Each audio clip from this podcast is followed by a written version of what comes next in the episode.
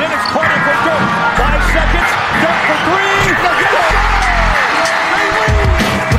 Van a zaj, nincs egyszer a végén, ha battog a Spalding. Minden nap élmény. Blokkok és zsákok, na gyere megmutatom. Ez en bé á szerelem, keleten, nyugaton. Robban a zaj, nincs egyszer a végén, ha battog a Spalding. Minden nap élmény. Blokkok és zsákok, na gyere megmutatom. Ez en bé á szerelem, keleten, nyugaton.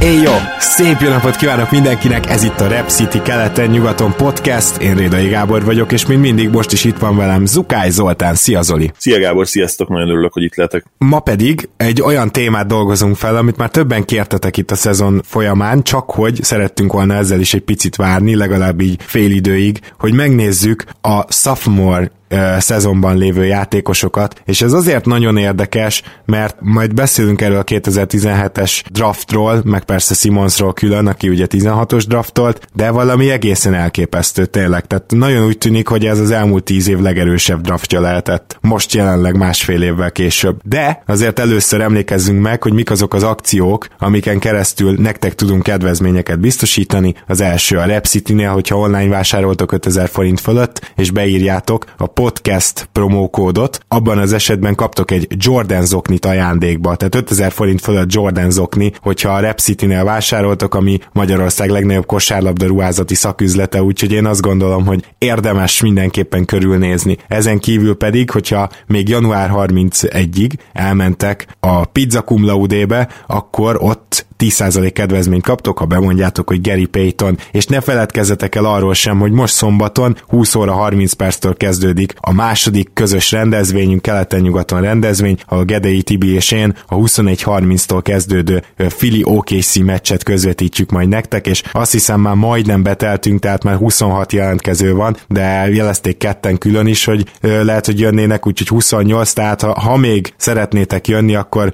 tulajdonképpen két kiadóhely van ebben a pillanatban, amikor felvesszük ezt a podcastet. És hagy ajánljam figyelmetekbe ismét a fan factory pont hu-t A betűvel írva, tehát Fan Factory, és ez nem más, mint egy bloggyűjtemény, ahogy az előző adásokban már hallhattátok, mégpedig sportblogok gyűjteménye, egy tök jó kezdeményezés, ahol az en bé á csapatok is még várják a bloggazdájukat, hogyha a kedvenc csapatodról szívesen blogolnál, mindenképpen lép velük kontaktba.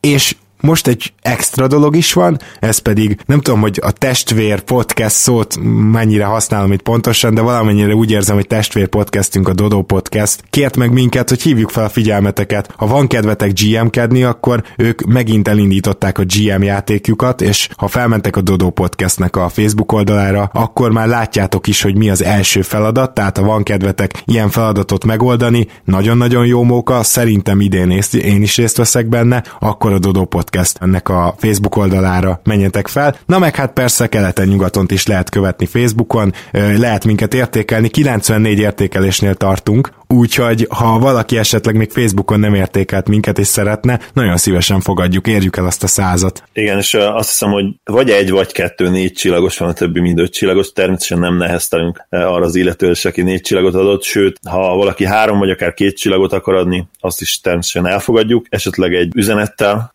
megfejelve, amiben leírja az illető, hogy, hogy mi az, ami esetleg számára nem ideális a műsorban, de egy csillagot azt nem, tehát azt, azt nem tartjuk fernek, azt előre mondom, úgyhogy egy csillagot nem tudjátok. Na hát, akkor, hogyha már így a Facebook felé terelődtünk, akkor, akkor most, hogyha az elmúlt ilyen napokban Facebookon is felbukkanó híreket nézitek, például a kezdőtön, akkor azért jól látható az, hogy bizonyos másodévesek azért rendszeresen olyan teljesítményt nyújtanak az elmúlt hetet nézve, de az elmúlt fél évet nézve is, ami elképesztő és figyelemfelkeltő, csak nem biztos, hogy ez amúgy feltűnne az embernek, mert tényleg az van, hogy így megszoktad azt, hogy hát igen, Ben Simmons, akkor gyakorlatilag ő egy sztár. Donovan Mitchell most jó lett, mondjuk ő, ő nem biztos, hogy jó példa, mert ugye elég szar ö, első két-három hónapot hozott, de ugye rengeteg játékos van, akit egyszerűen csak bevesz a gyomrunk, hogy jó, ő benn van a ligába, tavaly láttuk, idénre fejlődik, szuper. Mindeközben azért nem ez, tehát nem ez a jellemző, hogy már az első évükben ilyen sok jó teljesítmény van, és aztán a második évben még csomóan ráfejlődnek, tehát egyszerűen ö,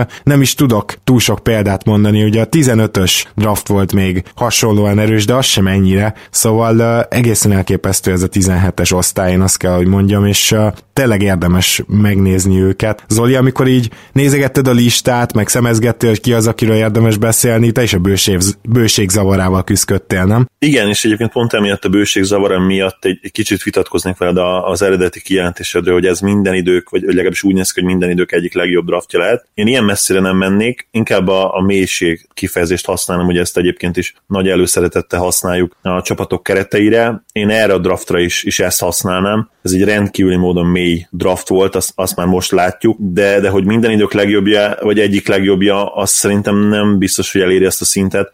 Azért nem, mert ha, ha az igazi sztár kategóriás játék, játékosokat keressük, akkor azért abban nem feltétlenül bővelkedik még. Mm, igen, én úgy emlékszem, hogy azt mondtam, hogy az elmúlt tíz évnek a, a legjobbja, de... Lehet, hogy, lehet, hogy így fogalmaztál, akkor a, azzal mindenképpen egyetértek, igen. Igen, de azt akartam mondani, hogy ez a tíz éves periódus, ez, ez viszont gyanús, hogy erre igaz. Na, és te, akkor szerintem kezdjük ott, hogy ugye tavaly mi megcsináltuk a kis saját rookie listánkat az év végén, ahol Ben Simmons volt a legjobb. Igaz, hogy Ben Simmonst rookie-nak valahogy, tehát elsőéves játékosnak sokkal jobban elfogadtam, de hogy most azt mondjam rá, hogy másodéves játékos, az, az esik leginkább nehezemre, de továbbra is ő a legjobb ebből a tavalyi rookie klasszból, ezt mondhatjuk, nem? Nem kérdés, elképesztő szezont hoz. Ha a boxkor statokra ránézze, nem feltétlenül ugranak le a, le a lapról, vagy, vagy a képernyőről, de azért egy jó négy százalékkal hatékonyabb még. A tavalyi egyébként szintén jó, azt hiszem ötvenhat százalékos té es-nél is, most már ilyen ötvenkilenc-hatvan százalék közelében van, ami ugye az elite scorerek sajátja, körülbelül ott kezdődnek az elite, ott kezdődik az elite scorer kategória. Nyilván ennek ellenére is azért óckodnánk attól, hogy Simmons elite scorernek nevezzük, hiszen egy elit pontszerző játékosról azt képzelnénk el, hogy, hogy crunch time-ba az utolsó másodpercekben odaadott például a kezébe a labdát, vagy, vagy ezt a teoretikus játékost azért hát lehessen lefaltolni, és ugye Simmons esetében gyakorlatilag ez is kilőve, illetve hát ugye nem taktika része legalábbis, hogy maximum a védelem taktikája, ami nyilván nem ideális. Ennek ellenére azért nagyon jó scorer Simmons, és nyilván a, a játékának a többi eleme az, ami igazán különlegessé teszi. Hozzáteszem, hogy azért, ha nagyobb, még nagyobb ugrásokat vizionálunk neki felfelé az en bé á ranglétráján, akkor azért az már egy érdekesebb beszélgetés lenne, és nem vagyok abban biztos, hogy, hogy nagyon könnyű lenne őt például em vé pé jelöltként, top ötös em vé pé kiválasztottként vizionálni, mert azért az, azért az más is. És oda lehet, hogy kell még ennél is több, és nyilván itt az ennél is több alatt nem feltétlenül azt értjük, hogy védekezésben kell volni, mert ott is gyakorlatilag már elit, főleg, hogyha sok oldalúságot is beleszámítod, igen. Hanem dobás, valószínűleg dobás, tehát még, még csak nem is a pontszerzés, mert abban is jó, de, de egyszerűen kell a jumper ahhoz szerintem, hogy, hogy ezt az utolsó, és valószínűleg legnehezebb ugrás is megtegye. Amúgy is nagyon nehéz őt bárkihez hasonlítani, de a jelenlegi mezőnyből kétségtelenül Antetokounmpóval kell valamennyire összehasonlítani, és azért az látszik, hogy az már egy másik kategória, mert Antetokounmpónak egy, még egy büntetőnél messzebbi jumpere is van, egyértelműen. Rádobja a triplákat is, jó, szarul dobja, igen, meg még mindig abszolút két méterre védekeznek tőle, de Simmonsról továbbra is be lehet húzódni kb. A gyűrűig, és amilyen jó, és amilyen jó befejező a gyűrű körül, még így is ezt a területet, teret kihasználja arra, hogy felgyorsuljon, a végén mondjuk jöjjön egy forgás, abból ő pontot is tud szerezni, tud passzolni is, de akkor is más az, hogy így védekeznek ellened, mint ahogy Antetokounmpót kell védeni. Ugye mind a két játékosnak óriási előnye, amikor tud rohanni. Tehát amikor ők transitionben vannak, és nyilván ebben Antetokounmpó jobb, még Simmonsnál is, akkor kénytelen vagy felvenni őket, mert ahogy futnak, nem, nem várhatod őket benne a gyűrű alatt, egyszerűen ezek a játékosok átzsákolnak mind a kettő, és okos megoldásokat fognak választani. De amikor tényleg félpályás támadás ellen játszol, akkor azért Antetokounmpó azért is van egy kategóriával feljebb Simmonsnál, jobb pattanózó is, de Simmons meg pont annyival jobban passzol, úgyhogy főleg ezért, mert azért Antetokounmpóról nem húzódhatsz le, úgyhogy mondjuk olyan büntetővonalnál áll. Tehát azért... Igen, meg, bocsánat, hogy közelök, hogy azért scorerként is emeljük ki Gianniszt. Konkrétan sek számokat hoz például a, a festéken belül. Ez nagyon érdekesen hangzott, sek számokat. Oh, tényleg. Szóval több olyan Shaquille O'Neal szezon is van, ahol, ahol a festéken belüli kísérletek számában, illetve azt hiszem zsákolásokban is, is egész jól, egész jól összehasonlítható vele Giannis, ami hihetetlen. Tehát, és az tényleg az, az a különleges Giannisban, hogy, hogy nem is feltétlenül arról van szó, hogy, hogy ő a leggyorsabban betörve, mindenkit átugorva zsákol, nem, hanem olyan, olyan folyékony a mozgás, és annyira jól tudja elkerülni a, a védőket, ugye ez a sidestep, ami neki van, az talán Harden mellett a, a legjobb a ligában, és nagyon gyorsan zsákol, tehát nem arról van szó, hogy ő a leglátványosabbakat akarja húzni, és, és felmegy tényleg a, a palánk tetejéig, hanem a lehető leghatékonyabban, leggyorsabban és legagresszívebben zsákol, amiben nagyon hasonlít Shaqre, még akkor is nyilván, hogyha, hogyha fizikailag azért hatalmas különbség van a két játékos között. Az ezzel kapcsolatos mentalitásukban szerintem igenis van hasonlóság, tehát a leggyorsabban, leg, leg, leghatékonyabban át akarják zsákolni az ellen, és, és hihetetlen jól nézni ezt egyébként a mai ligában, mert Giannis ebből a szempontból azért visszahoz egy kicsit a, a múltból. És Simons például ebből a szempontból nem, mert ő, hogyha zsákol, akkor egyáltalán nem gyorsan akar zsákolni, és viszont, viszont nagyon jók azért neki a horgai, tehát ő is ezt megoldja. Ami a kettőjük közötti különbséget illeti, nagyon érdekes számomra elképzelni Simons jumperrel viszont, mert, mert úgy, meg, úgy meg én úgy gondolom, hogy ezzel a térlátással, ezzel a playmakinggel ő felérhetne erre a szintre, és azt tudjuk most, hogy ez egy em vé pé szint. Tehát, hogy... Bocsánat, hogy menjünk közel, de ez fontos most ide, hogy nem tudom, hogy néztél-e az elmúlt két hétben Philly meccseket, de bizony elkezdte dobálni a középtávoli tempókat, és nem is annyira reménytelen, tehát ezt, ezt majd figyeljük a szezon hátralévő részében, mert, mert ha ezeket elkezdi legalább dobálni, mert az is nagyon nagy segítség lenne, és Brown lenyilatkozta, hogy ő nagyon szeretné, hogyha legalább, ha más nem is, de ha a tripláról beszélünk, legalább a sarok triplát vállalja el, mert az is tényleg hihetetlen jót tenne a spacingnek, még akkor is, hogy ilyen huszonöt százalékkal dobálná be őket. Igen, ezzel teljesen egyetértek, ráadásul a sarok tripla kicsit ilyen külön mesterség, legalábbis sok dobóegyző mondta már ezt, a saroktriplát meg lehet tanulni, és tényleg több játékos tanulta meg úgy a saroktriplát, hogy egyébként egy középtávolit nem bíztál volna rá, amikor üresen van, arról ne is beszéljünk, hogy mondjuk a tripla tetejéről, hogy eldobja, az meg esélytelen volt. Ugye Bruce Bowen a legékesebb példája ennek. Igen, de egyébként valahol Draymond Green is, mármint ő most már sehonnan nem, de, de őnek is azért a saroktriplája is teljesen rendben volt, sőt, az, az maradt legtovább rendben, akkor inkább így fogalmazok. Fél mondatot mondjuk már a Warriors-ról, tehát az éjjel, amit műveltek, az egészen hihetetlen, tehát olyan erőd demonstráció volt, nem tudom, hogy nézted az összefoglalót. Néztem bizony. A, a liga talán legdurvább idegenbeli pályáján, hát megint jelezték mindenkinek, hogy, hogy igazából itt a szezon sorsa az rajtuk múlik, és, és senki máson. Tehát ha ők, ha ők összerakják a, a támadást, összerakják a csapatvédekezést a playoffra, és egészségesek, akkor nem tudom, mi kell ahhoz, hogy trónfosztás legyen. Szerintem kicsit azért a dobóformán most már múlik, múlnak a dolgok, tehát ezt, ezt sosem mondtam volna ki a Warriors-zal kapcsolatban mondjuk két éve, de azért nekik szerintem elég fontos, hogy legyen egy jó dobóformájuk, és ilyen szempontból a Denver helyében jóval több faltot harcoltam volna ki védekezésbe, szóval én, én szerintem amikor nagyon jó a Warriors, akkor szét kell tördelni a játékukat, erre már rengeteg példa volt, hogy csak ez működött ellenük, és a Denver szerintem most ilyen szempontból nem választott jó stratégiát, de hát amikor kapsz egy ilyen első negyedet, akkor igazából teljesen mindegy. Szóval ezzel van egy olyan gond, hogy amikor minden egyes üres tripla kísérletbe esik, vagy félüres, vagy egyáltalán rádobott tripla, akkor hát sok sikert kívánok a védekezéshez. Egyébként a Nuggets támadójátéka is kiváló volt az első negyedben, tehát Jokic falt problémája ellenére is, ugye le kellett ültetni, harmincnyolc pontot dobtak, és, és ők maguk is nagyon jól dobták a triplákat, csak nem ezen az űrszinten, ahogy a Warriors tette. Na igen, egyébként a Warriorsban és a Denverben is van olyan játékos, akiről ma lehet, hogy érintőlegesen beszélünk, de akkor menjünk tovább, mert ugye tavaly a Donovan Mitchell egy olyan játékos volt, aki esetében sokakban felmerült, hogy esetleg őneki kéne a Rookie of the Year díjat kapni. Nyilván azért, ha csak a szimplán statisztikáira ránézünk, tavaly az az ötvennégy százalékos té es-sel nem kapta volna meg, de van ez a recency bias, vagyis, hogy amit mostanában ö, ö, történt, afelé hajlunk egy picit, vagy az jobban befolyásol minket, és hát ugye Mitchell tényleg ez volt, mert a szezonnak az első fele az nem úgy tűnt, mintha ő egy ilyen franchise player tehetség lenne, miközben a szezon második fele az az azért sokkal brutálisabb volt, és az ötvennégy százalékos té es nyilván úgy, úgy áll össze, hogy elkezdte a szezont mondjuk az első két hónapban ilyen negyvenkilenc százalékkal, és utána meg ilyen ötvenhét-ötvennyolc százalék már majdnem elit, sőt a kettes poszton mondhatjuk, hogy elit té est hozott. Na most azért a hatékonysággal példálózok, mert ugye ő idén egy ilyen szempontból hasonló idényt fut, csak most abszolút megkapta a karmesteri pálcát már az első pillanattól fogva, mármint természetesen nem playmakingben, védelemben, főleg amíg Rubio is ott volt, hanem ugye scoringban. És nagyon szépen néz ki az, hogy most már huszonegy pontot átlagol a húsz helyett, bocsánat, húsz és fél helyett huszonegy és felett, csak az az apró probléma, hogy közben ötvenegy százalékos té es em van, és hogyha nem lett volna ez a Rubio sérülés, és nem kéne most neki irányítania, akkor lehet, hogy, lehet, hogy még mindig ebbe a slumban lenne, de úgy tűnik, hogy ez az elmúlt hét, ez lehet a reménysugár számára. Még kicsit visszacsatolva a tavalyi évre, akik Mitchell mellett érveltek, azok pontosan azért érveltek mellette, mert benne tényleg ezt a, ezt a crunch time első számú opciót látták, akinek a mérkőzések végén odaadhatod a kezébe a labdát, és ez így is volt, azért legyünk őszinték, meg nyilván a playoff is azért, azért belejátszott, volt jó néhány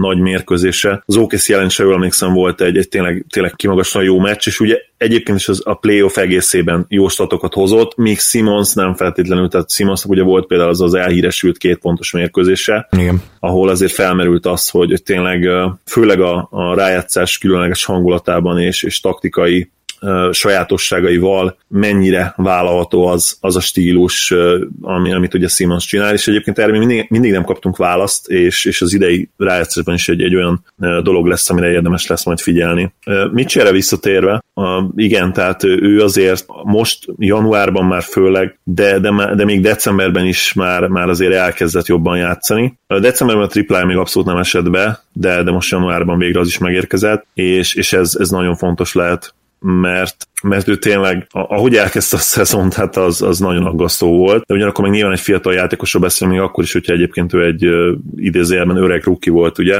de, de most már azért tényleg olyan, olyan szintre emelte a játékát, ami, ami több mint biztató, és, és nagyon kíváncsi leszek, hogy, hogy hogyan fog neki sikerülni az alapszakasz második fele, és majd egyébként a playoff is, mert hát arra bárki egy nagyobb összegű fogadást köthet, hogy a Jazz természetesen ott lesz a playoffban, sőt, én megkockáztatnám, hogy a legrosszabb esetőség az, hogy, hogy ők mondjuk ötödik helyen mennek be. Még szerintem a negyedik hely sem elérhetetlen, tehát annyira könnyű lesz az a sorsolásuk, és, és megint szerintem annyira jó formában fognak lendülni, hogy, hogy még akár azokat a helyeket is megcélozhatják, de, de mondom, a rájátszás az gyakorlatilag garantált ennek a csapatnak most, nyilván kivéve, hogyha Gobert megsérül. Abszolút, ez pedig egyébként is nagyon jót tesz Mitchell karrierjének, amúgy a mostani tripla százalékával, mármint nem az elmúlt két hétről beszélve, hanem a szezonnal, meg, meg ahogy pontokat szerez, meg ahogy, ahogy sokkal jobb neki, amikor nincs mellette klasszikus irányító. Sajnos ezt is egyébként ki kell mondani, nem Rubio kárára, most nyilván Rubionak most gyengébb szezonja van, és ez is befolyásol, de azért látszik, hogy most hogy kivirágzik, hogy neki kell irányítania, ilyen a la Harden. Mennyi, mennyi időre dölt ki? Tudjuk? Hát még, még egy pár, szerintem még, még hetekig kint lesz Rubio, de majd mindjárt utána nézek neked. Valahogy lemaradtam a sérülésről, lágyék sérülés? Rögtön nézem. Minden esetre azért ez lehet, hogy baromi jót fog tenni Mitchellnek, de a mai en bé á-ben egyébként csak akkor vállalható ez a tripla százalék, ráadásul ilyen kísérleti arány mellett, hogyha ő amúgy irányít. Tehát ezt tegyük hozzá, hogy akkor nem vagy elég jó off-the-ball játékos az esetek nagy többségében, hogyha harminckét százalékkal triplázol. A mai en bé á-ben az off-the-ball játékosoknak kell tudni egy harmincöt százalékot, harmincnégy harmincötöt legalább hozni, és kétségtelen, hogy neki kell a kezébe a labda, de hogy Rubioval jól működjenek együtt, úgy neki off-the-ball is jónak kell lennie. És amíg megnézem Rubio sérülését, majd visszatérünk rá, addig pedig beszéljünk egy kicsit a tavalyi harmadik befutónkról, Jason Tatumról, mert felmerült itt ugye Markkanen, meg Kuzma, meg, meg, meg sokan, de azért a végére mind a ketten Tatum mellett tettük le a voksunkat, és uh, ugye ővele ilyen szempontból vannak gondok, mert a Celticsnek a, a hát bukdácsolása, majdnem annak nevezhetnénk azért, a, az, az az egész történet az úgy kezdődött, hogy Hayward nem elég jó, meg Tatum szardobásokat vállal, és Hayward azóta egy kicsit fejlődött, és azt mondanám, hogy Tatum is csak egy kicsit fejlődött ezzel a problémával, ami éveleje óta megvan. Igen, Tatummal kapcsolatban szerintem a legnagyobb probléma jelenleg az, hogy nem nagyon tud faltokat kiharcolni. Ebben nem igazán lépett előre az újonc szezonja óta, meg nyilván a, a triplája is visszaesett, de én ezt nem is visszaesésnek nevezném, mert inkább úgy fogalmazik, hogy ez beállt egy, egy norma szintre, hogy nyilván nem egy negyvenhárom negyvennégy százalékos triplázó. Megkockáztatom azt, hogy, hogy soha nem is lesz karrierje során majd, majd ezen a szinten, mint ahogy az újonc évében volt, és ott is hozzá kell tenni, hogy az az év eleje nyomta meg nagyon neki ezt a statot. Emlékszel, hogy, hogy az első pár hónapban gyakorlatilag ötven százalék felett triplázott, hihetetlen jó helyzetei voltak. Nyilván az is benne volt még abban, hogy, hogy nem feltétlenül léptek ki annyira rá, aztán ahogy az ázsiója egyre nőtt, nyilván szorosabban is fogták. Ő, ő nagyon jó triplázó lesz egész karrierje alatt, ez nem kérdés, de, de nem lesz ilyen köri szintű elit, én azt gondolom. Így van, és Tétummal kapcsolatban egyébként tök érdekes, hogy mondták ezt a rossz dobás kiválasztást. Azért összességében, hogyha megnézitek, akkor tavaly a kísérleteinek huszonkilenc százaléka volt triplából, ez idén már majdnem harmincöt százalék, ami nem azt mondom, hogy hatalmas ugrás, de azért egy kis ugrás mindenképpen, és ahogy megnövekedtek a, megnövekedett egyáltalán a kísérleteinek a száma, úgy egy picit több triplát is dob, és egy picit több kettest is. Tehát e, ilyen szempontból azért nincs vész. Az tény, hogy továbbra is ugyanannyiszor jut csak el a büntetővonalra, pedig nagyon jó büntetőző, de azért neki még az a handling, az, hogy folyamatosan ő betörjön, az még nincs meg, tehát ezt szögezzük le, hogy azért nem feltétlenül ilyen típusú játékos eddig. Nem rossz, van mire építeni, és megtanulhatja, de hogyha például ezt kérjük rajta számon, hogy milyen a dobás kiválasztása, akkor sokkal inkább a szemteszt az, ami problémás, hogy ugye főleg az év elején rengeteg ilyen turnaround jumpert és hasonlókat dobált el. Egyébként a, a hatékonyságát nézed, akkor tavaly egy ilyen ötven, majdnem ötvenkilenc százalékos té es-sel indított, ami rukitól egészen kiemelkedő, most meg ötvenhat, ami tényleg csak annyi, amit Zoli is mondott, hogy kicsit visszaesett a földre a triplában, de, de azért ez ötvenhat is viszonylag rendben van. Tehát na, ezzel azt akarom mondani, hogy ez a kritika, hogy feltétlenül rossz dobásokat vállalna el, ez csak félig igaz, vagy nem igaz. Lehet, hogy egyszerűen olyan playoffot hozott, nyilván amikor nem, nem volt Kyrie Irving, akkor neki és Brownnak egyszerűen elő kellett lépnie, és túl magasak lettek ettől a vá- elvárások, de ne felejtsük el vele kapcsolatban, hogy másodéves játékos. Mindenképpen, és egyébként amikor nézem a Celtics meccseket, én nem feltétlenül érzem ezt, hogy, hogy a dobás kiválasztásával akkora problémák lennének. Triplát általában üresen dobja el, nem próbál szerintem ilyen lehetetlen betöréseket, amik még, mint ahogy említetted, az egyébként under maintenance, hogy hogy is szokták mondani, hogy, hogy még épülgető labda kezeléséhez túlvállalás lenne, meg nagyon sok turnaround kettes dob, ami szerintem rendben van, mert ugye általában a védő, aki őt fogja, alacsonyabb nála, ugye elég hosszak a kezei is, és nagyon jó tényleg az a, az a midrange jumper, és szerintem az is rendben van, hogy ezeket bevállalja, kell is ez a Celticsnek, és majd a playoffban nagyon jól fog egyébként jönni. Fejlődnie kell még nyilván. Hozzáteszem, hogy, hogy a playoffhoz képest azért egy kicsit lehet, hogy csalódás ez az alapszakasz, de, de itt nagyon sok dolog összessége van, tehát nyilván Irving szerepe is azért ebben benne van, és itt nem azt mondom, hogy ez feltétlenül negatív, mert lehet, hogy egyébként hosszú távon ez teljesen jól fog jönni Tatumnak, mert ha mondjuk most neki ilyen első számú opció usage lett volna, lehet, hogy még azt akartam mondani, még ennél is rosszabb, de hát nem szerepelő rosszul, tehát akkor úgy mondanám, hogy lehet, hogy akkor rosszul szerepelne, és, és akkor ilyen ötvenkét százalékos té es-sel átlagolna mondjuk tizennyolc-tizenkilenc pontot, mint ahogy esetleg uh, Lavine csinálja, és, és azt mondanánk, hogy hát nem biztos, hogy ez az első számú opció, ez igazán neki való szerep. Igen, tegyük hozzá, hogy ugye a hármas pozícióba listázzák Real Plus Minus szerint, és ott, és ez kiemelném, tizenötödik a small forwardok között, és tizenhatodik védekezésben, sőt, neki most védekezésben van nagyobb impactja, persze tudjuk, hogy a Celtics játékosoknál ez mindenkinél megnő egy kicsit, de akkor is ez azt jelenti számomra, hogy azért ő minimum egy ilyen neutrális védő, ami tavaly is volt, tehát az idei második felére, tehát hogy ebben például nem esett vissza, viszont nagyon érdekes az, hogy ugye Kyrie Irving, mint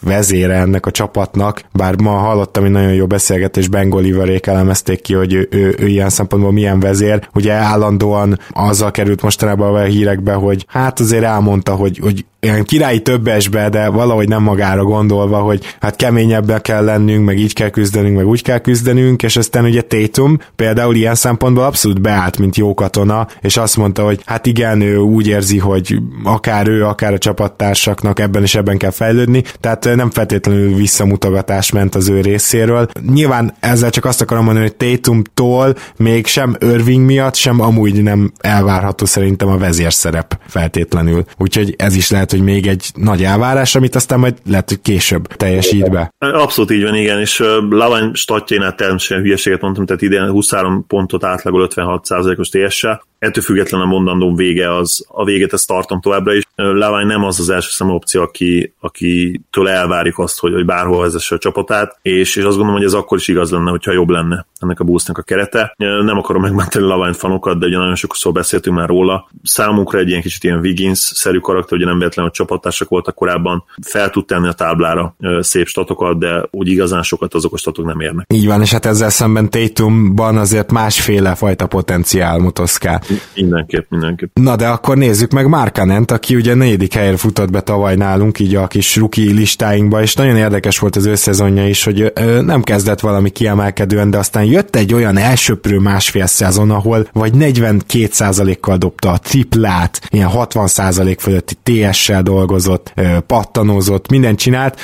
Na most ezt azért mondom el, mert utána végén beállt egy ilyen átlagra, hogy vannak kiemelkedő meccsei, meg gyengébb meccsei, ez volt az utolsó két hónap, és akkor így lett szép kerek egész a szezonja, és gyakorlatilag ő itt a sérülés után, mikor visszatért, ott folytatta, ahol abba hagyta, tehát nem a nagyon ruki, nem a hirtelen szárnyaló, hanem a kicsit inkonzisztens Markkanent látjuk most idén. Egyébként szinte cupra ugyanolyan játékos, mint tavaly, hogyha csak a statisztikákat nézzük, ugye kicsit megnőtt játékidővel, most tizenöt helyett tizenhat egész öt pontot átlagol, igazából majdnem minden statja maradt ugyanott, a lepattanózás az még lehet, hogy egy picit tán gyengébb is, de összességében ő nem annyira lépett előre, viszont ez egy jó játékos, nem lehet könnyű azért a Bulls-ban, ha már beszéltünk Laványról. Biztos, hogy nem. Eleve a, a csapat iránya az most olyan, amilyen, azt tudjuk. Egyébként szerintem ezzel nem feltétlenül van gond, ugye nekik kell még egy komolyabb piece a, a draftról, és én nagyon drukkolok is egyébként nekik, hogy, hogy megszerezzék. A Knicks mellett,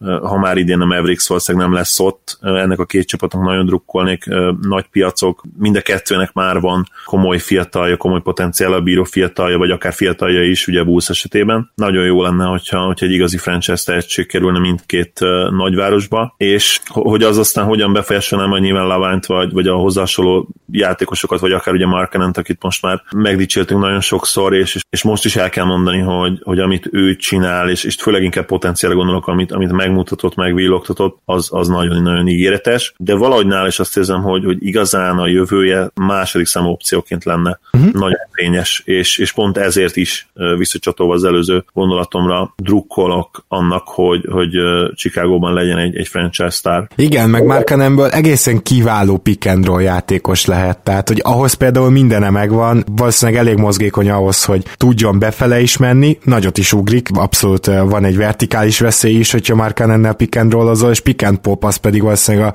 legnagyobb erőssége lehet. Egyébként most is picit emelt a tripla százalékán erre a szezonra, picit a tripla vállalásán is, tehát öt kilencről hat kettő, de az a lényeg, hogyha hat egész két triplát bedobsz harminchét százalékkal, négyes posztról, akkor azzal teljesen rendben leszel az en bé á-ben, és miért ne fejlődhetne akár ez még tovább. Szóval ő neki nagyon-nagyon jó eszközei vannak arra, hogy úgymond egy olyan irányító, vagy legalábbis ball handről mellett, aki, akivel jól tud pick and roll-ozni, egy ilyen deadly weapon, gyilkos fegyver legyen, és hogyha, hogyha megjönnek ezek a társak, akkor azért, akkor azért lehet, hogy teljesen máshogy néz majd ki, mert szerintem ő hogy olyan jó játékos, amit megfelelő csapatszerkezettel elképesztően ki lehet használni. És a másik, amiért megdicsérném, az az, hogy, az, hogy ebben a Bulls-ban pozitív, defensív real plus minus-a van valakinek, hát szerintem az egészen elképesztő, és neki pozitív van, nem sokkal, de azért ezt mindenképpen jegyezzük föl. Igen, és, és emellett tényleg a, a liga egyik legjobb fiatal floor spacer-e ragyogó lesz. Akár, akár a négyes poszton, vagy nyilván bizonyos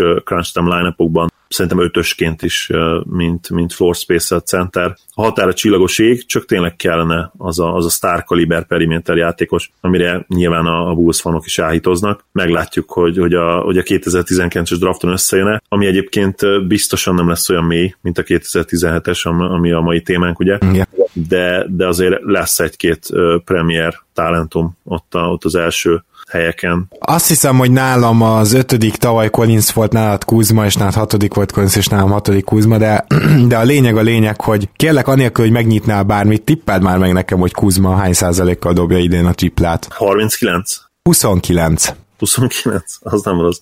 Most volt egy nagy meccse, az, az picit megkavart, igen, hát az, az nem ideális, huszonkilenc százalék. Mi azért tavaly beszéltünk erről, hogy az a, az a tipla, hogy ő megérkezett az en bé á-be, mint egy Tatumnál is mondtuk, hogy azért ne az legyen innentől karrierje során az elvárás, mert nem biztos, hogy tud annyira jól dobni, de azért ezen az adaton én is megdöbbentem, mert én is azt hittem, hogy megint ilyen harminchét legalább van, és aztán most megnéztem, két nappal ezelőtt még harmincegy volt, most azért huszonkilenc, mert tolt egy egy per hatot, de ettől függetlenül is ez, ez aggasztó valamennyire. Kuzma egyébként jó scoring szezont hoz, tehát tudja szállítani a pontokat, és védekezésben is javult, viszont a tripla visszaesése az pont azért problémás egy kicsit, mert James mellett ugye jól tudjuk, hogy egy négyes poszton játszó játékosnak bizony be kell vágni a triplát. Igen, és neki ugye az a calling cardja, ahogy mondani szokták, és azért hihetetlen egyébként, mert ha, ha megnézed, még javult is a hatékonysága, tehát ha, ha normál, feltételezzük azt, hogy a normál szint az ének ilyen nyilván magasabban van, mondjuk olyan harmincöt-harmincöt százalék, tehát ha úgy dobná a triplát, akkor, akkor egészen hihetetlen szezonja, nem azt mondom, hogy ilyen all-star gyanús, de, de számok alapján legalábbis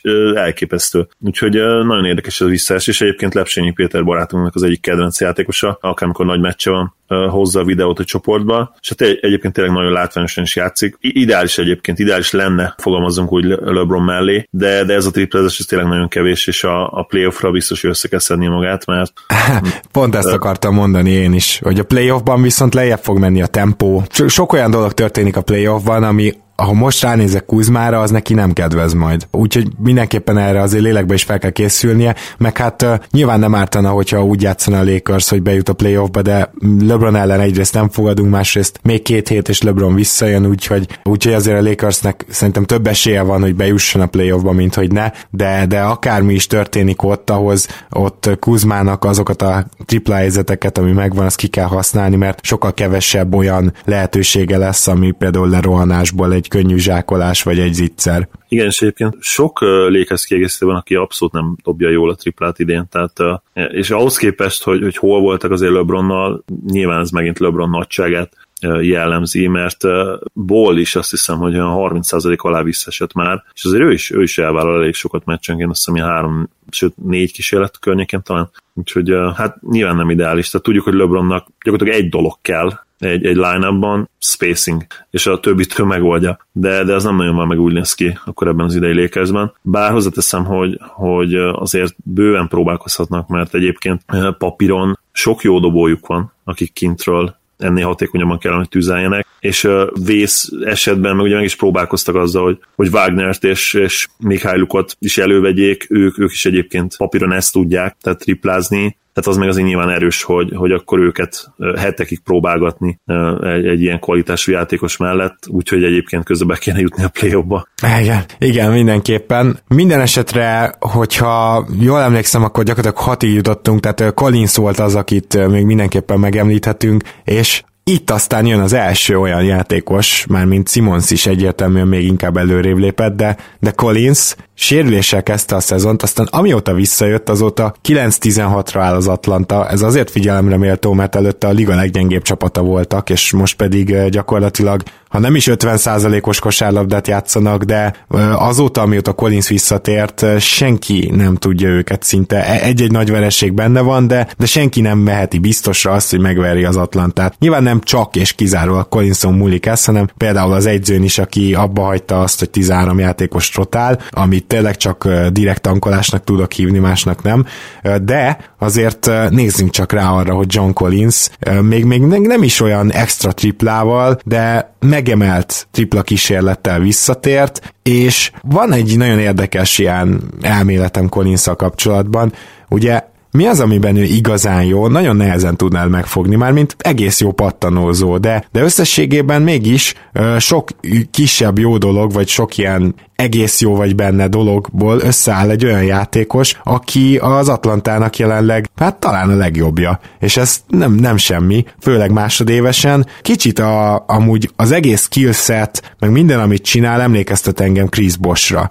Bár Bosh azért nála egy fokkal atletikusabb volt, de Collins sem megy ezért a szomszédba, de összességében Bosh sem volt az a nagyon elit post player például, hogy megkapja gyűrűnek hátra a labdát, és abból mindenáron pontot csinál, inkább az atletikus képességével tud hatni, és az is érdekes, hogy Bosz sem volt jó besegítővédő, mint hogy Collins sem az, ez nagyon jól látszik a block és steal számokban, hogy egyszerűen a besegítő védekezésben nem igazán vannak meg az ösztönei, cserébe viszont mozgékony, és a négyes posztot is el tudja játszani, nem kell feltétlenül, hogy center legyen, és mondjuk egy az egyben nem olyan rossz védő. Úgyhogy van, van némi Bosz utánérzésem, még hogyha egy kategóriával talán lejjebb is vagyunk. Igen, tehát uh, még azt is tegyük hozzá, hogy talán, talán Collins egy kicsit undersize, bár a mai ligában nyilván nem, de hogyha center posztot nézzük azért akkor mindenképpen. Én azért annál tovább mennék, hogy, hogy azt mondjam, hogy, hogy úgy igazán, nem mondtad ki, de ugye elsugaltad, hogy, hogy igazán semmiben nem kiemelkedő, mindenből tud egy kicsit, és ez egy ponton igaz is, de azért, azért a scoring hatékonyság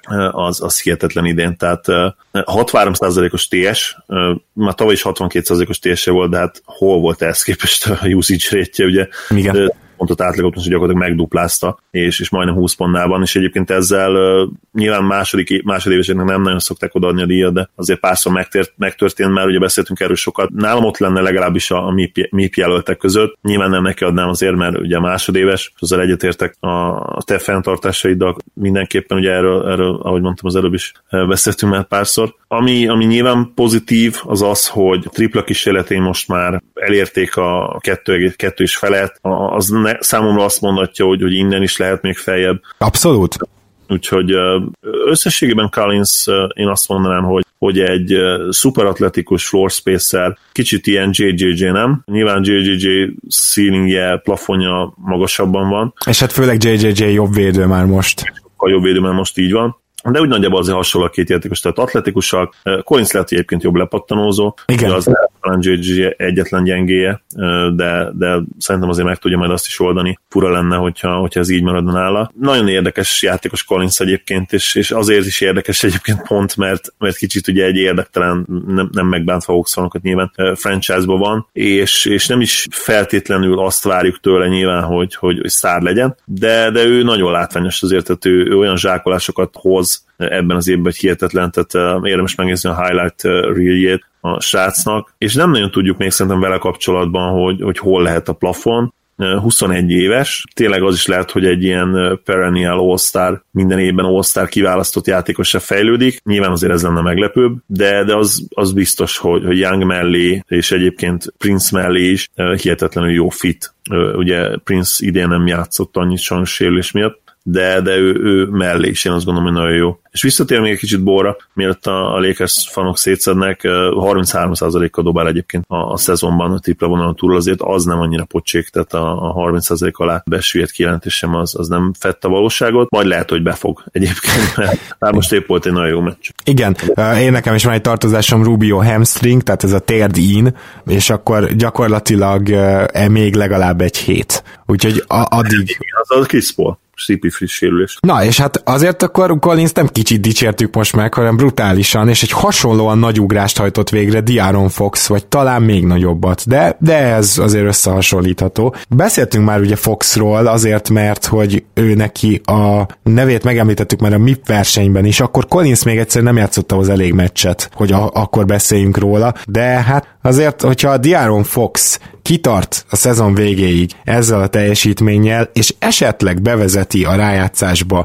a Sacramentót. Nyilván nem ő egyedül, hanem például a padról Bogi, meg több jó teljesítmény is van, tényleg Hill, de egészen eldobta az agyát idén. Szóval akkor azért az már, az már hangot fog csinálni, hogy, szó, hogy tükörfordítsak egy angol kifejezést. Abba biztos vagyok, hogy, hogy arra már nem csak az a lényeg, hogy felkapják az emberek a fejüket, hanem az már olyan teljesítmény lesz, amit értékelnünk kell, nem csak mint egy szarcsapatban jó statisztikákat hozok játékost. Nagyon úgy tűnik, hogy a Kings fiataljai Fox-szal az élen úgy érnek be, hogy ez hozzájárul a győzelmekhez is, ezt szeretném mondani, és például ez megmutatkozik az idei win-share-jében is, ami már most több, mint amit tavaly összesen összehozott, szóval, szóval azért vannak itt nagyon érdekes statisztikák Fox-szal kapcsolatban, és elképesztően biztató, amit látunk. Nagyon, és, és még tényleg a statokon túlmut, túlmutatóan is, én azt mondanám, tehát láttam idén azért pár Kings meccset, és még annál is jobb szerintem Fox, mint amit egyébként a statjai megmutatnak. Tehát a jelenléte pályán az, az hihetetlen. Ugye ez az it, it factor, ami Lukában is megvan, én azt mondanám, hogy hogy az egyértelműen megvan Foxban is, uh-huh. és ha már így felmerült a szlovén, lehet, hogy egyébként ez is faktor volt a döntésben, hogy, hogy mennyire bíztak Foxban. Állítólag Fox nem szerette volna azt, hogyha egy másik ilyen, ilyen premier ballhandler, talentum, top pickkel kiválasztott játékos oda kerül azon a poszton, ő, ő mindenképpen egy magas embert szeretett volna magának, és nézd, ha, ha Foxból tényleg ilyen minden évben all-star meccs közelébe kerülő játékos lesz, vagy akit akár ki is választanak, azt mondom, hogy lehet, hogy megérte. Nyilván aztán ehhez persze még más faktorok is kellenek. Hát igen, De... csak tényleg amit mondasz, az azért érdekes, mert ugye tizennyolc pont, hét assziszt, harminchét százalékos tripla, mindjárt mondok egy té est is, mert egyébként az előző szezonnal meg összesen hasonlítjuk, annyival jobb, de ötvenhat százalékos té es, hogyha, hogyha ezt egy mondjuk első-második helyen álló csapatban hozna, akkor lehet, hogy idén all-star lenne. Hát ha első helyen álló csapatban hozzá, akkor lehet, bár nyugaton nem, nem biztos, tehát ugye most megint, azért, hogy megint emlegessük, de egy a Luka mennyi most húsz, huszonhét ötös átlaga van, és azt talán még egy picit hatékonyabb is, mint Fox, vagy legalábbis pont ugyan ott van ötven százalékos té es, és hát nem biztos, hogy ő be fog kerülni, úgy sem feltétlenül, hogy második volt a szavazás, ugye LeBron mögött, de nyilván ez azért lesz, hogyha nem kerül be, mert, mert újonc, és, és meg, meg ugye vannak azért, akik jobban megjelenik, például ugye egy jó kicsit, hogy aztán a másik kedvencemről beszéljünk, de visszatérve Foxra, az is nagyon tetszik nekem, hogy, hogy én úgy láttam, hogy védekezésben is fejlődött, ahogy ugye őt is elég sokat elkészítük a védekezése miatt. Főleg, hogy ugye azt vártuk, hogy ő egyből jó védő lesz, így lett beharangozva. Így van, pontosan. Bár ugye megtanultuk már talán végleg, vagy remélem, hogy végleg azt, a, azt az aranyszabályt, hogy, hogy újonc irányítók, azok, azok soha nem lesznek szinte jó védők. Igen. Még akkor sem, hogyha egyébként a szemteszt azt mondaná rá, statisztika szinte bizonyosan nem fogja őket szeretni. Mit lehet még mondani Foxról? Tényleg a, a következő lépés neki az, hogy, hogy még tovább fejleszt azt a jumpert, ott egy nagyon nagy ugrást ő megtett. Tehát a tavalyi alig emelek rá, de azt is harminc százalékkal dobom be. Történetből lett egy, egy bár alacsony számokkal dolgozó, alacsony kísérlet, kísérlettel dolgozó, de hatékony tripla dobó, ami, ami nagyon-nagyon fontos a mai ligában. Abszolút így van, és tegyük hozzá, hogy elképesztően sokat jut el a gyűrű közelébe, a gyűrű alá. Ami érdekes, hogy huszonöt százaléka a dobásainak a gyűrű alól megy, viszont a, a floater távolság, ami huszonhat egész hat százalék, és ez az, ami nem szokott ilyen magas lenni általában ezeknél a játékosoknál, és mondjuk ez az a floater, amivel, hogyha kiegészítem az ő játékát, akkor azért mondhatjuk, hogy a betörésekből befejezett dobások azok ötven százalékot adnak ki. Ez pedig nagyon-nagyon jól illik hozzá, azért, mert elképesztően gyors. És pont az is érdekes, hogy itt Westbrookhoz szokás hasonlítani az atletikus képességei miatt, de egyébként nem feltétlenül annyira labdadomináns, mint Westbrook, és nem feltétlenül olyan a játékstílusa, hogyha...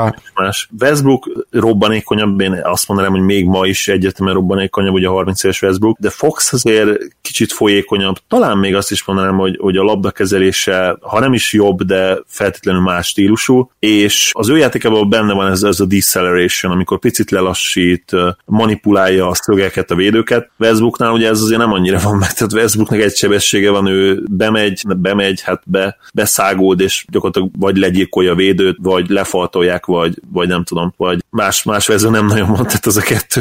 Valaki ott, meg, valaki ott idézőjelben meghal, vagy ő, vagy a, vagy a védő, vagy a palánk.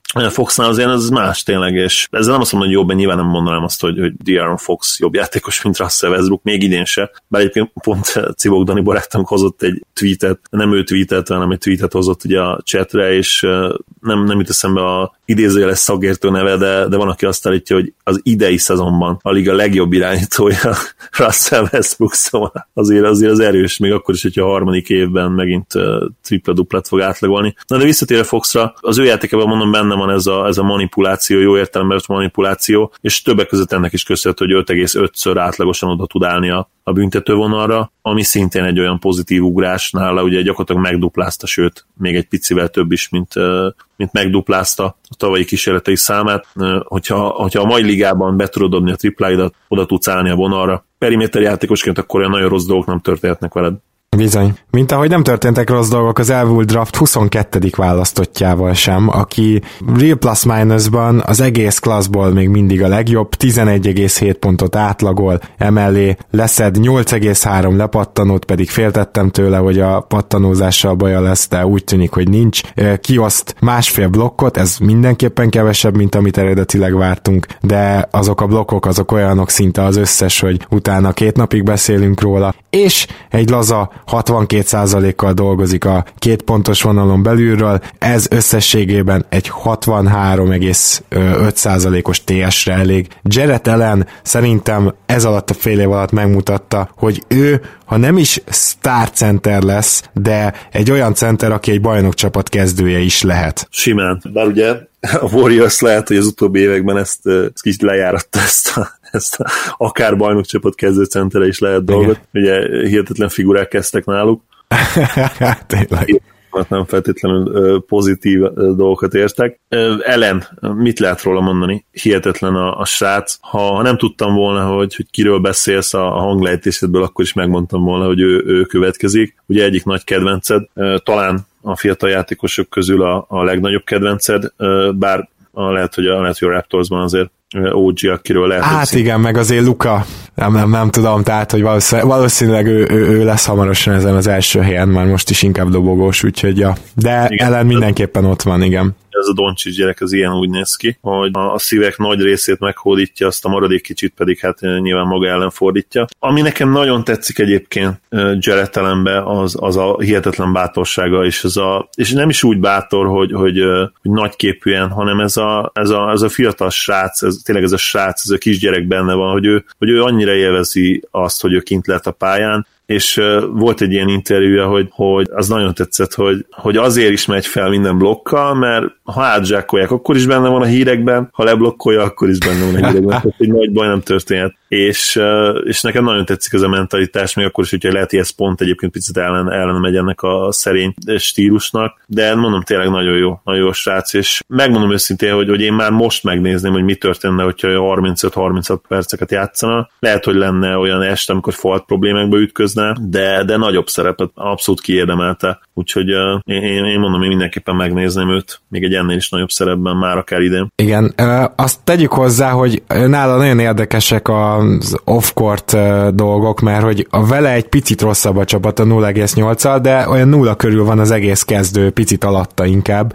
Ugye a Brooklynnak a padja majdnem olyan erős, mint a kezdője, vagy közel olyan erős, és az ilyen csapatoknál megszokhattuk, hogy általában a pad az, amelyik viszi a, a, a legjobb net ratingeket, mert hogy lehet, hogy a kezdő az mondjuk felveszi a csapatok nagy többségével a versenyt, de a pad lesz az, ami ugye a másik padot igazán fel tudja őrölni, hogyha ilyen hasonló szintű padja van, ugye a Clippers erre a legjobb példa. És ugye Allennek ez a szám, ez uh, ugyanúgy, ahogy például Jokićnak is uh, hasonló problémája van, mert a Denveri pad elképesztően erős, uh, tehát ez a szám, ez azért megmutatja, hogy, hogy uh, még, még van hova azért egy picit fejlődni impactban, de ettől függetlenül azért nem jelent semmi negatívat ez a nulla egész nyolc pont, amivel elvileg rosszabbak, hogyha ő nincs pályán, pályán van. Igen, a, a Netsznek a kerete eleve olyan, hogy, hogy ilyen kicsit ilyen összevisszaság jellemzi. Nyilván főleg így, hogy Levert megsérült, és ugye kiesett az az egyetlen játékos, vagy mondjuk talán dé vé dé mellett, akkor úgy mondanám, hogy a, hogy a másik olyan játékos, aki, aki mondjuk ilyen első számú scorer szerepben tud minőségi játékot nyújtani. Egyébként a, az jutott még eszembe, hogy hogyan adod el ezt a keretet nyáron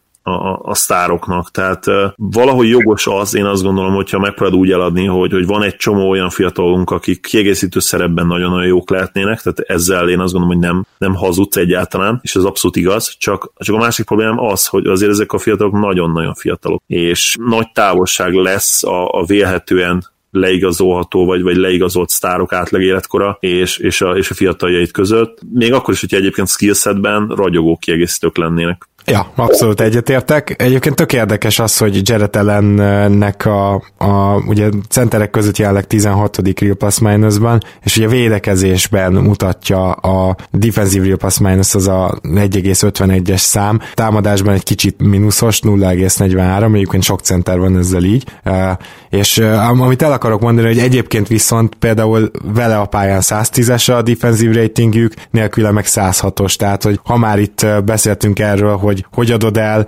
a dolgokat, akkor Jared Allennél mindenképpen a defensive real plus minus lobogtatnám, mert nyilván egy sztárnak Jared Allen az a védekező center, aki majd kell neki ahhoz, hogy stabilak legyenek hátul, tehát ez valószínűleg ő, ő nála ez lesz az a faktor, amit el lehet adni. Na és akkor azért emlegessünk még egy-két játékost, említsünk még meg, például beszéljünk egy picit a Lakersnek a duójáról, bár róluk pont egész sokat beszéltünk mostanában, Ballról és Hartról, akik összességében szerintem nagyjából azt hozzák, amit lehetett várni. Egyikőjükben sincs akkora kitörési lehetőség, hogy majd erre a szezonra így elképesztően előlépjenek, de mégis Hartnál azért szerintem letisztázottak a dolgok, és előrelépett, és Ballnál ezt nem annyira énekeltük meg, de Ball is én úgy gondolom, hogy egy kicsit előre tudott lépni, nyilván az asszisztjai visszaestek, mert James mellett játszol, meg Rondo mellett, vagy helyett persze, hogy visszaesnek, de összességében szerintem idén ő jobb játékost, és jobb játékos, és még jobban védekezik még a tavainál is. Szóval én Hart és Ball szempontjából is bizakodó vagyok, csak egyiktől sem szabad elvárni, hogy itt szupersztár legyen. Igen,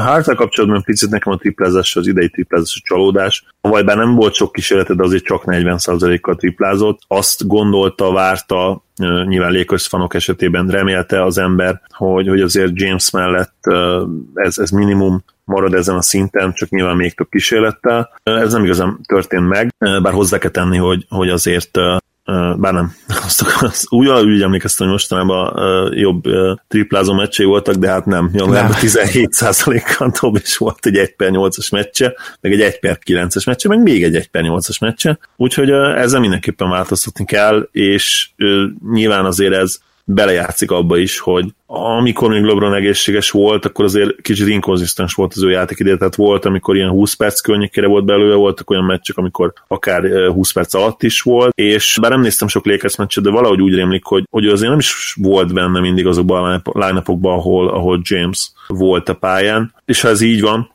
mondom, ebben nem vagyok biztos, akkor nyilván azért az érthető, hogy, hogy miért nem tudta annyira maximalizálni James jelenlétét, mert nehéz, viszonylag, viszonylag nehéz bedobni úgy az üres triplát, hogyha épp a padon ülsz. Hát igen, ugye egy picit uh, problémás. Bóla kapcsolatban pedig hat, hat tegyem hozzá, hogy én a védekezését nagyon nagyra értékelem, iszonyúan jó playmaker, de, de hasonlóan Rikihez, ugye, akihez én szoktam hasonlítani, nehéz a mai ligában úgy igazán elhelyezni az értékét, vagy inkább úgy fogalmaznék, hogy, hogy igazán értékelni azt a játékost, akik ők, elitvédő, nagyon jó playmaker. Az a baj, hogy, hogy nem tud egyszerűen annyira kijönni az impactjük, mint mondjuk a kilencvenes években kijöhetett volna. Mind a két játékos, én úgy érzem, hogy kicsit ilyen, kicsit az éra áldozata. Nagyon nehéz a, a mai ligában. Nem csak, én azt mondom, nem csak nevet szerezni, és úgy igazán uh, regisztrálni a, a, az emberek, illetve a szakírók, vagy a játékosok, edzők fejében, mint egy, mint egy esetleges elitjátékos, vagy legalábbis olyan játékos, aki bizonyos dolgokat elit módon tud a, a pályán végrehajtani, és, és ez, ez Rikivel is így volt. Tehát, mert nála például az volt, hogy az egyébként hihetetlen védekezését sem feltétlenül ismerték el, amikor még ugye ebben, ebben nagyon-nagyon jó volt, most már nem feltétlenül igaz ez.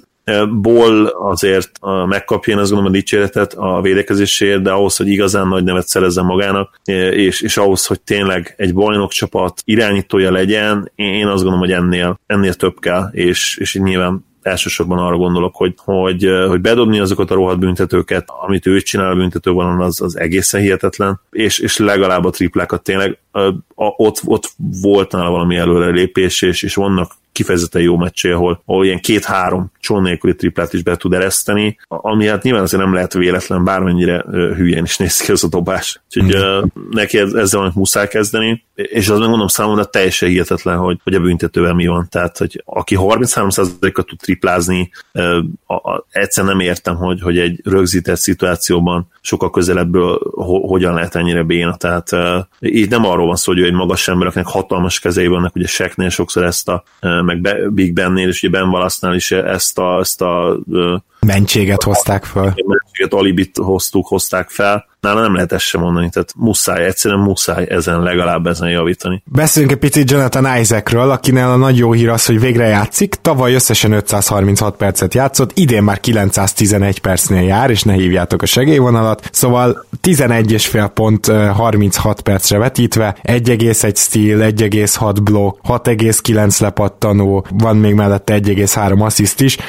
Az látszik szerintem, hogy ő neki abszolút nem hármas poszton van a jövője, főleg ezzel a huszonkilenc százalékos triplázással nem. Még ha ez fejlődik is, ő négyes, de az is lehet, hogy ötös lesz, és nem tudom, hogy Orlandóban mikor ö, robbantanak, mármint ilyen szempontból, hogy ugye Vucevicet esetleg, vagy Gordont elcserélik, de az is lehet, hogy magát Isaacet fogják elcserélni, de hogyha ő valahol négyes, ötös poszton ezzel, a, ezzel ezekkel a méretekkel, és ezzel a kiváló védekezéssel, amit hoz, egy ilyen sokoldalú játékos tud lenni, akkor sztár, nem tudom, hogy lesz-e belőle, nyilván ő még a tavalyi hát pár perc játéka miatt továbbra is egy raw prospectnek, egy nyers ö, reménységnek minősül, de ettől függetlenül már egy hasznos játékos lehetne szerintem ennél jobb környezetbe, ahol főleg ahol nem hármas kell időnként játszania. Imádnám Dallasba, ezzel kell kezdenem, ugye most a Dennis Smith junior pletykákra reagálva, amiről lehet, hogy egyébként ha már is most, de majd beszéltünk, vagy nyilván, hogyha megtörténne egy csere, akkor még inkább... Hát már csak azért is beszélhetünk most, mert ugye Dennis Smith juniorról is mindjárt beszélünk, és akkor szerintem tényleg érdekes kérdés az, hogy ők ketten helyet cserélnek. Én, én, én imádnám,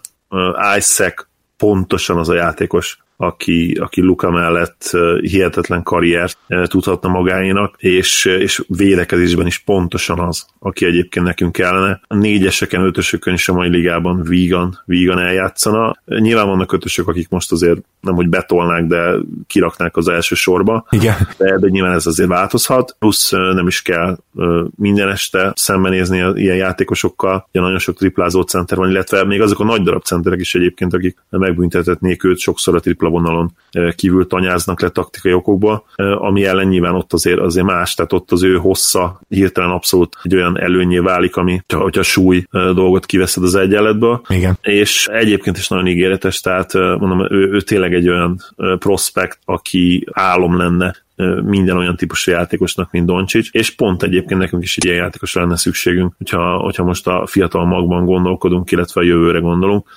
Dennis abszolút nem jó fit, mit lehet erről még mondani? Azt hiszem, hogy Isaac legjobb tulajdonságit is kiemeltem. Igen, Isaac az, akiről elhiszed, hogy ez tényleg képes lesz egytől ötig védekezni ez a játékos az en bé á-ben. Abszolút igen, ugye sok játékosan mondjuk ez, de, de nagyon kevésre igaz, ugye a Draymond Green, de egyértelműen ő talán a legjobb példája ennek az elmúlt évekből, és bár Isaac, mondom, boxkóstatokra abszolút nem varázsol el, hogyha nézed a meccseket, és, és hogy milyen hihetetlen dolgokat tud megcsinálni, és milyen elképesztő hossza van annak a gyereknek, that's what she said.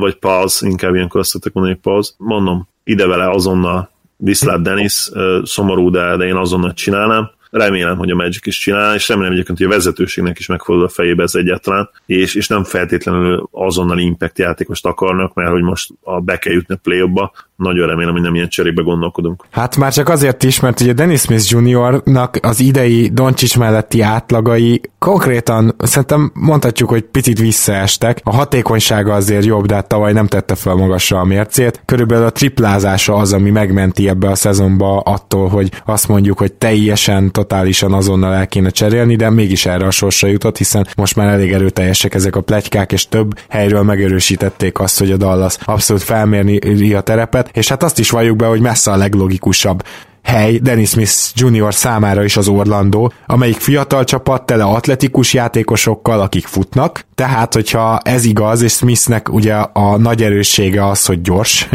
illetve valószínűleg azért ő hatékonyabb lesz egy futós csapatban, mint egy félpályás csapatban, akkor, akkor neki is elmondható, hogy a karrierjének is valószínűleg nagyon jót tenne, hogyha nem egy olyan játékos kele, mellett kellene játszani, aki egyszerűen jobb szervező, mint ő, és ezért nem csak és kizárólag off the ball játékossá kéne silányulnia, amiben meg olyan közepes, és emellett ugye ő nem is annyira jó védő. Szóval, szóval ezért is Dennis Smith juniornak is tök jót tenne egy Orlando. Igen, és Dennis-szel az a baj, hogy igazából ő on the ball sem annyira jó, bár ott nyilván azért jobb, mint, mint off the ball, bár egyébként spot-up shooterként idén. Ja. Idén.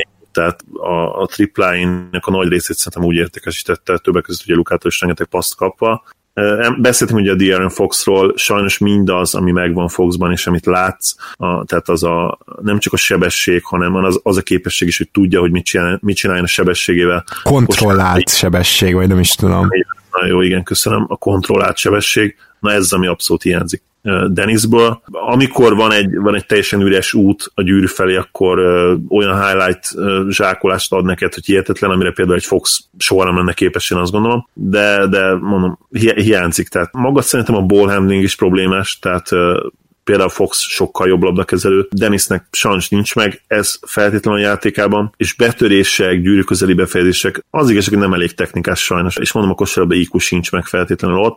Ebben mind fejlődhet, hozzáteszem, tehát azért nem akarom leírni, most ugye úgy beszéltem róla, mint egy, egy teljesen haszontalan prospektről. Van egy sereg elit tulajdonság, a robbanékonyság az nyilván abszolút a, a legfelsőbb kategória az irányítók között. Simán elképzelhető, hogy, hogy egyébként ő a leggyorsabb, és nem, nem De'Aaron Fox, aki ugye saját magát azt hiszem a leggyorsabb irányítónak nevezte nemrég, yep, a leggyorsabb játékosnak. Én el tudom képzelni, hogy, hogy Dennis még nála is gyorsabb, az biztos szerintem, hogy robbanékonyabb, de nem nagyon tud mit kezdeni még ezekkel a, a, az erényekkel, adottságokkal. Ugye floateren neki például szinte egyáltalán nincsen, keveset is válasz szerintem, és nem is nagyon jól értékesíti őket. Balkezes sincs nagyon, tehát a balkezes befejezések, ugye off, off-hand befejezésekben sem jó. Tempódobása, bár fejlődött, de nyilván ott azért még nagyon sok munkára lenne szüksége, és a büntetőket sem értékesíti jó százalékkal. Hozzáteszem, ugye, hogy ez Doncsicsra is igaz, úgyhogy ez, ez nagyon érdekes példa, de hát nyilván nála azért komoly fejlődést várunk, ugye Európában is nyolcvan százalék felett értékesített őket szinte mindig, ott nála inkább ez ilyen mentális probléma.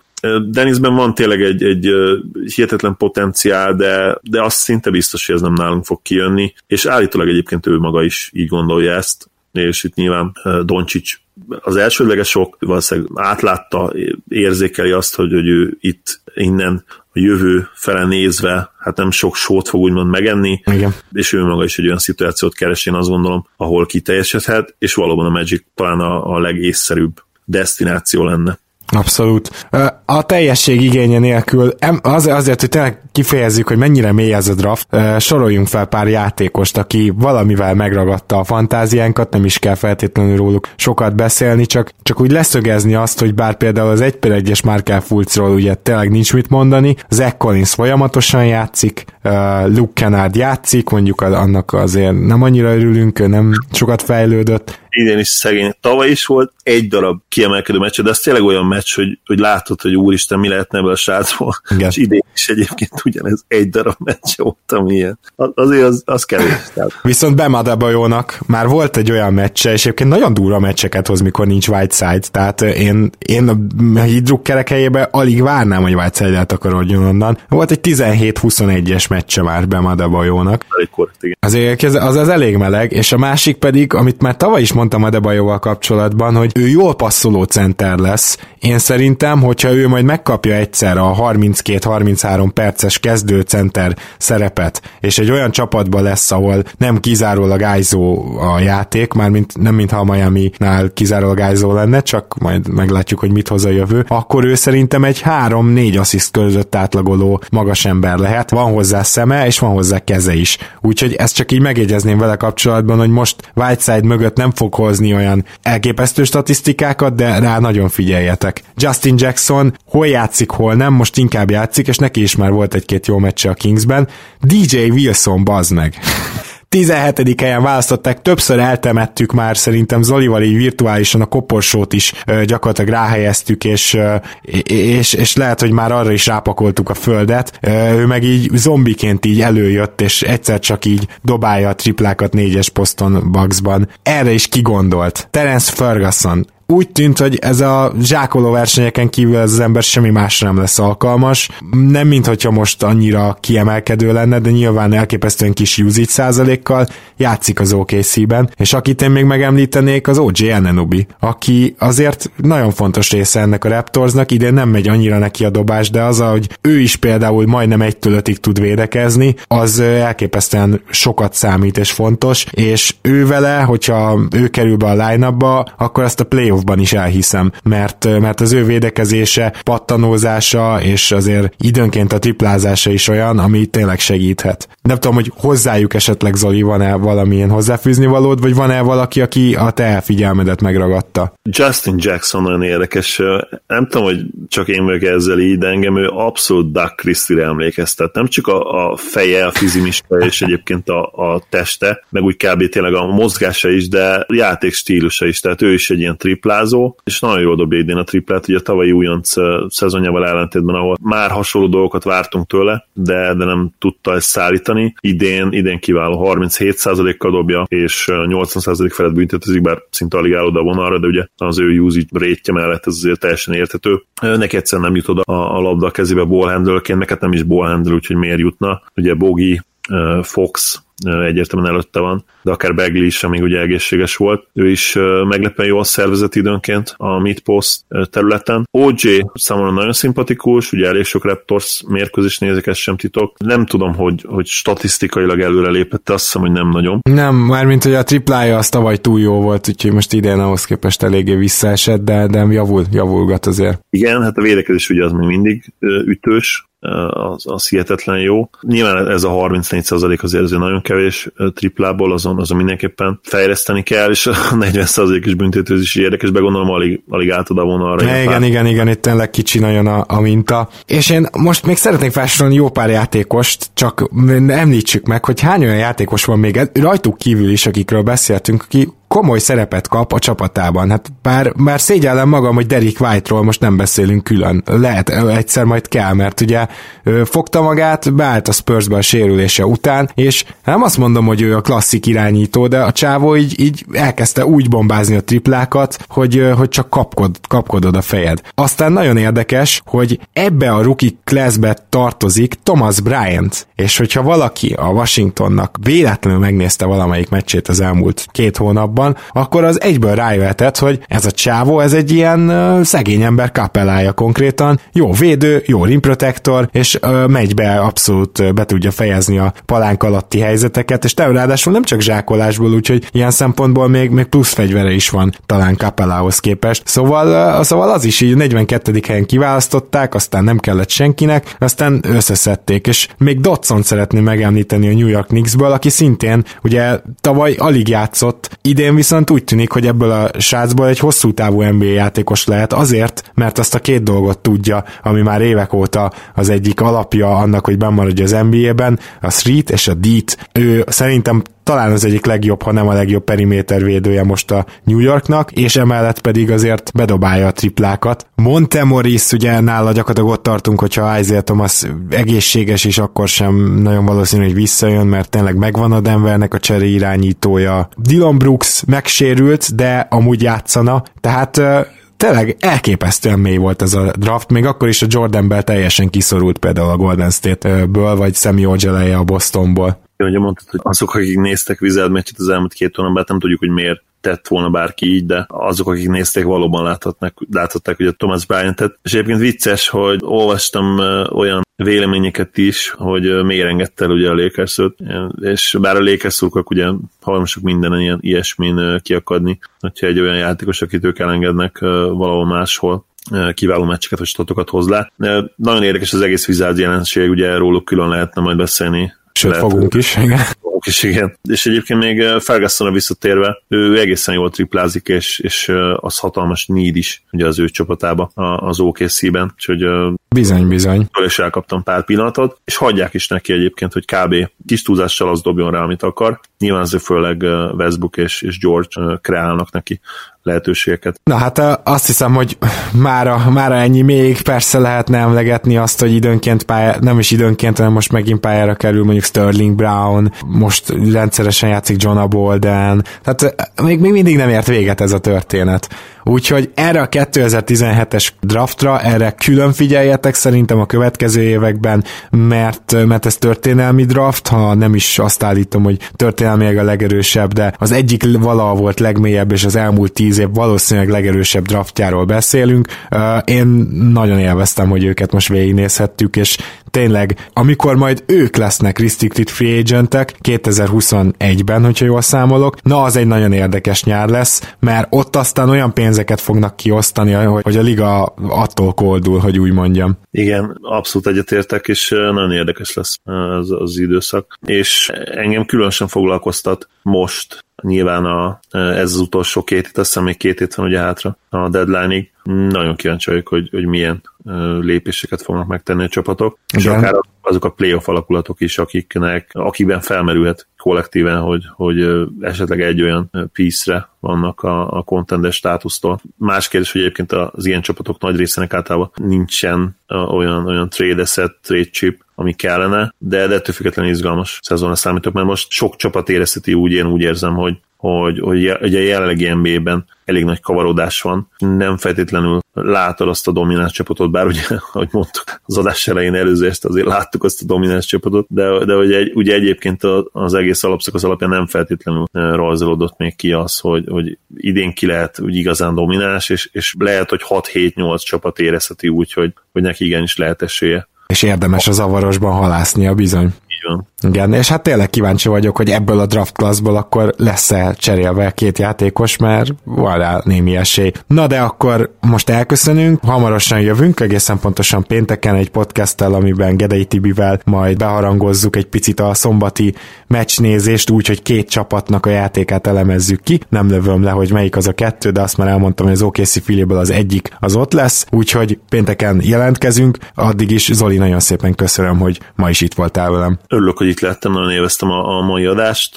Az egyik kedvenc témám, illetve kedvenc típusú műsor, amikor fiatal játékosokról beszélünk, és hát bár Lukát nem kétezer-tizenhétben draftolták le, de azért még róla is tudtunk egy kicsit beszélni, úgyhogy szerintem rendben volt. Igen, minden Zoli boxot kicsekkoltunk, elhangzott az összes név, akinek el kell hangzani. Kedves hallgatók, nagyon szépen köszönjük azt, hogy támogattok minket, és a podcast jelenét és jövőjét, ez nagyon-nagyon fontos nekünk, enélkül nem tudnánk se ilyen szinten, se ilyen gyakorisággal csinálni, amit csinálunk, úgyhogy minden Patreonosnak hatalmas puszi, pacsi, és természetesen minden hallgatónak is, hiszen az is nagyon fontos, hogy hallgattok minket, és tegyétek ezt majd pénteken is, addig is minden jót nektek, sziasztok! Így van, köszönjük figyelmeteket, támogatásotokat, sziasztok!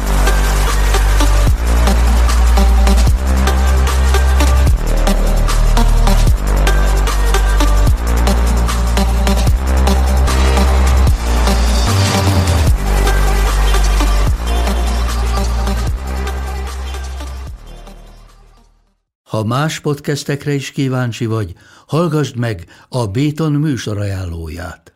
El tudod képzelni, hogy a podcastet, amit éppen most hallgattál, fél év múlva már a mesterséges intelligencia generálja? Mi sem. De ha érdekel, eljött-e már a gépek lázadása. Hallgass bele az Embertelen Podcastbe. Orsós Lajos vagyok, a műsor házigazdája. Egyelőre még élőben. Egyelőre. Fedezzük fel együtt, hogyan ismerkedik, randizik, mesél és vitatkozik Betty és Péter. Két teljesen mesterséges intelligencia. Lajos, a podcast címét mond még egyszer, léci. Oké. Okay. Embertelen Podcast.